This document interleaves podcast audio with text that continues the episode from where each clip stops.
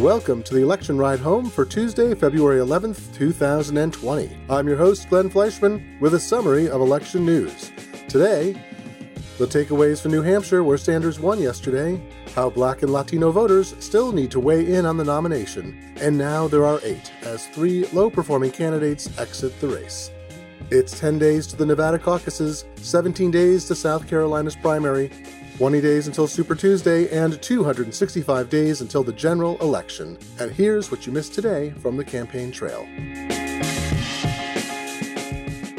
The New Hampshire primary was held yesterday, and goodness gracious, the mechanics of it went just fine. Results started appearing on time, and no irregularities were reported. It quickly became apparent that Senator Bernie Sanders had taken the night. With 98% of precincts reporting as I record this, Sanders received 25.7% of the vote.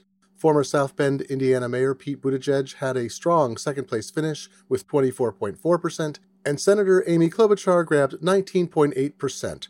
Her performance in Friday's debate seems to continue to resonate, both in convincing undecided New Hampshire voters and in fundraising. Her campaign says it's now raised $2 million since Friday night. Senator Elizabeth Warren finished fourth with 9.2%, and former Vice President Joe Biden fulfilled his own prophecy and came in fifth with 8.4%. Billionaire Tom Steyer, House member from Hawaii Tulsi Gabbard, and entrepreneur Andrew Yang took 3.6, 3.3, and 2.8% respectively. More on them and other lower performing candidates later in the podcast.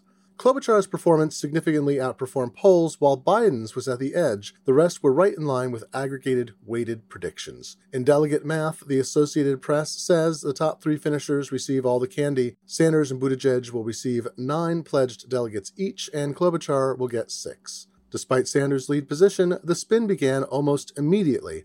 The Democratic Party is not partial to Sanders, who has served in the Senate as an independent who caucuses with Democrats and is an outspoken Democratic socialist in terms of his political and economic orientation. Disregard that people in many European countries barely consider Sanders as left of center. Here, his advocacy for paid parental leave and vacation, universal health care, free higher education, and other policies remains relatively radical, though much less so than just a few years ago. Despite high rates of employment, wage stagnation, and rapidly growing inequity, along with huge increases in housing costs among nearly all major cities, have made his message resonate across a broader political spectrum, including among younger people left behind by earlier waves of financial prosperity that lifted their parents and grandparents. Sanders' leftward tilt strikes fear in the heart of party centrists and some who believe themselves merely pragmatic, as they think Trump can exploit enough Americans' fear of a socialist boogeyman in just the right states to win the Electoral College map, even if Trump once again falls far short in the popular vote.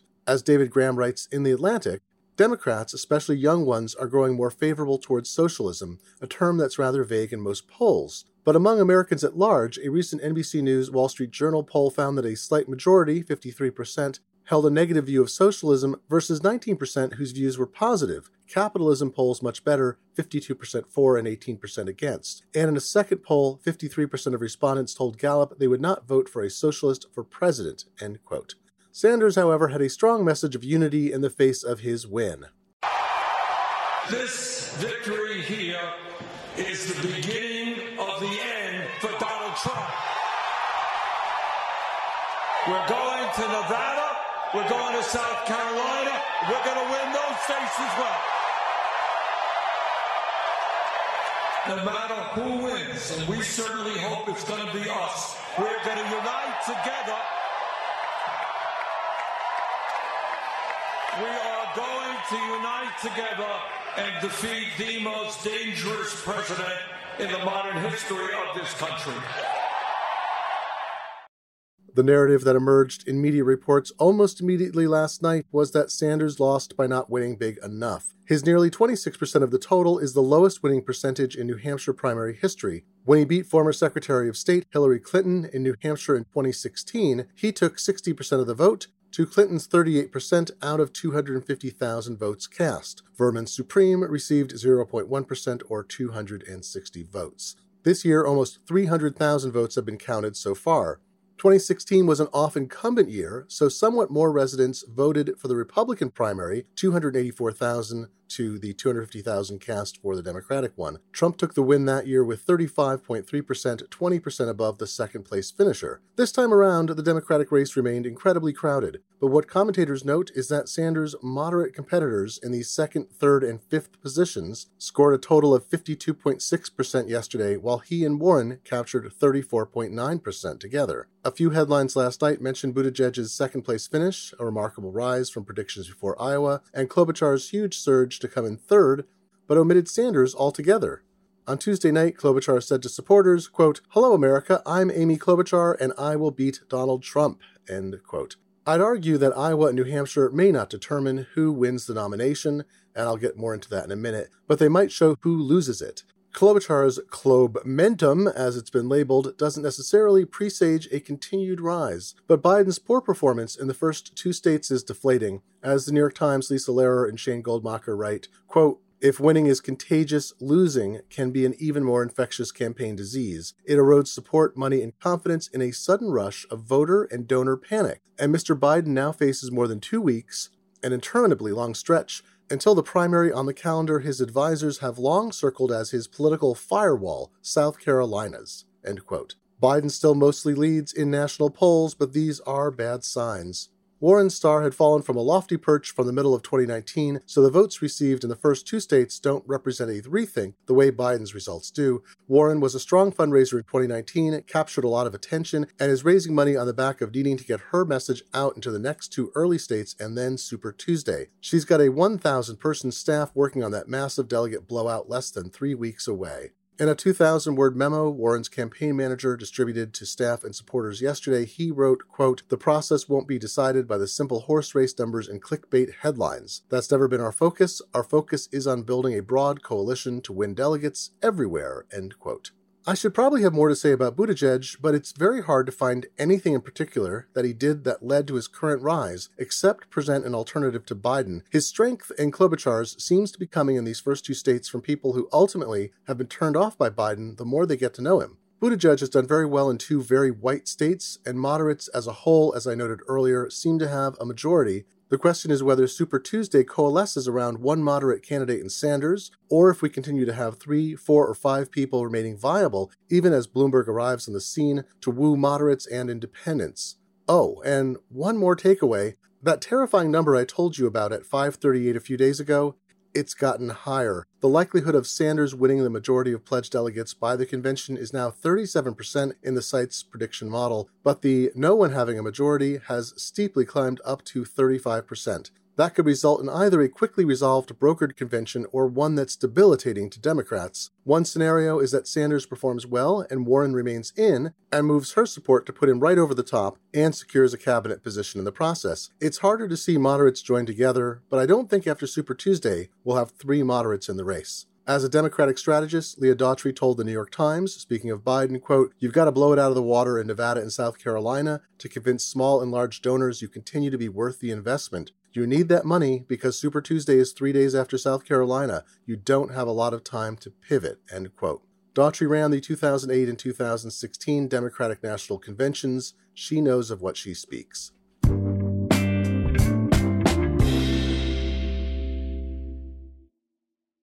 Imagine this Valentine's Day story is you. You're parked outside the restaurant where you're meeting your date in 10 minutes. Glancing in the mirror, you notice your wrinkles and large under eye bags. You rummage through your bag, thinking, Where's your secret weapon? And there it is Plexaderm. You apply the clear serum under your eyes, and boom! Two minutes later, you start seeing the under eye bags and wrinkles disappearing in front of your eyes. You'll look years younger. Plexaderm is the clinically studied serum that visibly eliminates your wrinkles, crow's feet, and under eye bags in minutes. It's the Valentine's Day gift you give yourself. Go to tryplexaderm.com and use my code VOICES for 50% off a full size bottle of Plexaderm plus an additional $10 off. That's right, 50% off plus an extra $10 off. This offer is also available by calling 1 800 685 1292 and mentioning code VOICES. Plexaderm is backed by a 30 day money back guarantee Visit tryplexaderm.com today and use code VOICES at checkout. That's tryplexaderm.com, code VOICES. Man, that sunset is gorgeous. Grill, patio, sunset. Hard to get better than that. Unless you're browsing Carvana's inventory while you soak it all in. Oh, burger time. So sit back, get comfortable. Carvana's got thousands of cars under $20,000 just waiting for you. I could stay here forever. Carvana, where car buying meets comfort, meets convenience. Download the app or visit Carvana.com today.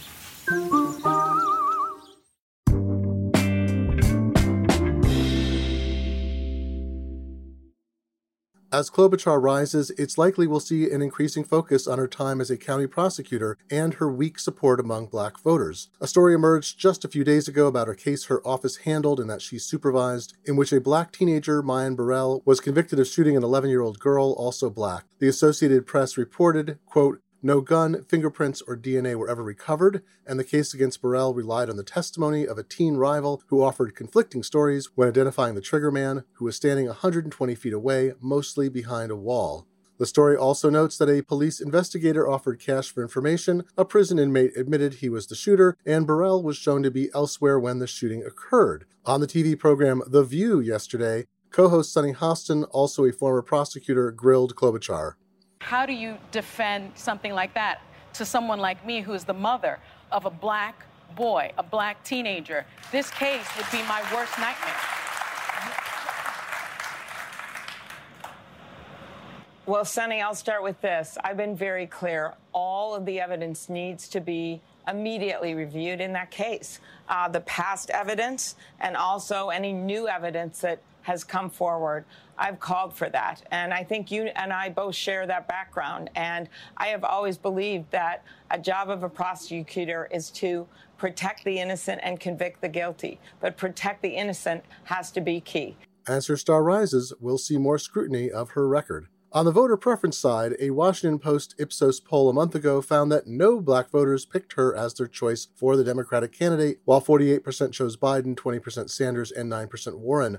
A more recent Monmouth poll spoke to relatively few black voters, but among them, Klobuchar received just 1% of support. Buttigieg also received negligible support in both polls. Which brings us back to Iowa and New Hampshire. Iowa's population is 86% non Hispanic white by U.S. Census Bureau measures from 2017, 3.3% non Hispanic black, and 6% Hispanic of any race. New Hampshire has a 1.3% non Hispanic black population and 3.8% Hispanic of any race. Nevada, coming in next with caucuses on the calendar, has a population that is 9% non Hispanic black and 29% Hispanic of any race. South Carolina, the last early decision state, has a very small population that identifies Hispanic, but 27% is non Hispanic black. These states may provide more insight into how all candidates will do nationally, where the population is 12.3% non Hispanic black and 18.1% Hispanic of any race. Also nationally, 62% of Latino voters, as defined by Pew Research Center, identify with or lean Democratic. 34% pick or lean GOP. About 85% of black voters identify or lean Democratic, just 8% indicate a GOP preference. While leading voices state that Sanders is too extreme, Warren is flailing, and only a centrist can unite the nation and win, Iowa and New Hampshire teach us more about fundraising and messaging than they do about how candidates will perform more broadly. Black and Latino voters are significant constituencies in several key states, and voter turnout among those communities will be critical for a Democrat to win the presidency. With seven or eight candidates having the money to continue through Super Tuesday, it's really only then that the true expression of a broader Democratic electorate will be heard. Don't get played and buy into the story that New Hampshire and Iowa are accurate predictors. Every election is different, and this year's Democratic race is distinct from any other in history.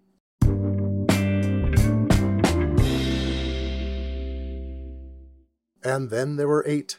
Last night, as the primary results started to come in from New Hampshire, Andrew Yang and Senator Michael Bennet both withdrew from the race to become the Democratic nominee. This morning, Deval Patrick joined them. Yang had remarkable staying power and had a fervent following. In some polls, his supporters were most unlikely by a large factor to say they would not support the ultimate Democratic nominee. But despite the funds he was able to raise and his ability to get on stage in several Democratic National Committee debates to spread his message, the poor showings in Iowa and New Hampshire led him to pull out. The fundraising math doesn't work at this point to compete if you haven't shown even the slightest possibility in early states and in polls to prevail. Some pundits said Yang was auditioning for a role in the cabinet, which wouldn't be the first time, and several Democrats who already withdrew from the race will certainly be under consideration for cabinet posts should a Democrat prevail in November. You may have forgotten Bennet was in the race, as he never polled that well and didn't have a standout message. His most significant influence in the race was that his brother, James Bennet, is the editor of the New York Times opinion section. James recused himself from decisions around the presidential election when his brother entered the race.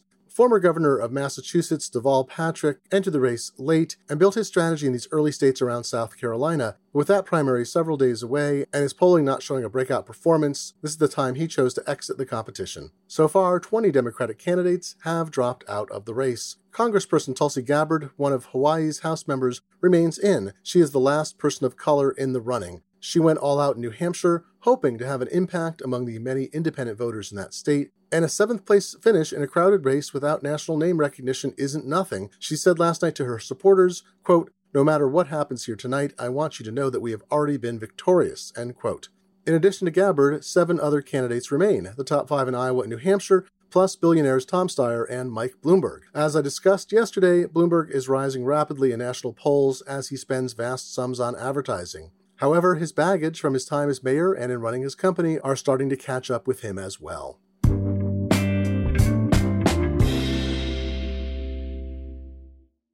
There is no news from Iowa today. And that's the election roundup for today. I am your host, Glenn Fleishman. You can find this podcast on Twitter at Election Podcast or on Facebook at facebook.com slash election ride home. I'm also on Twitter at GlennF. That's G L E N F like Frank. Tune in again tomorrow for the latest election updates. Thanks for listening and have a pleasant afternoon and evening.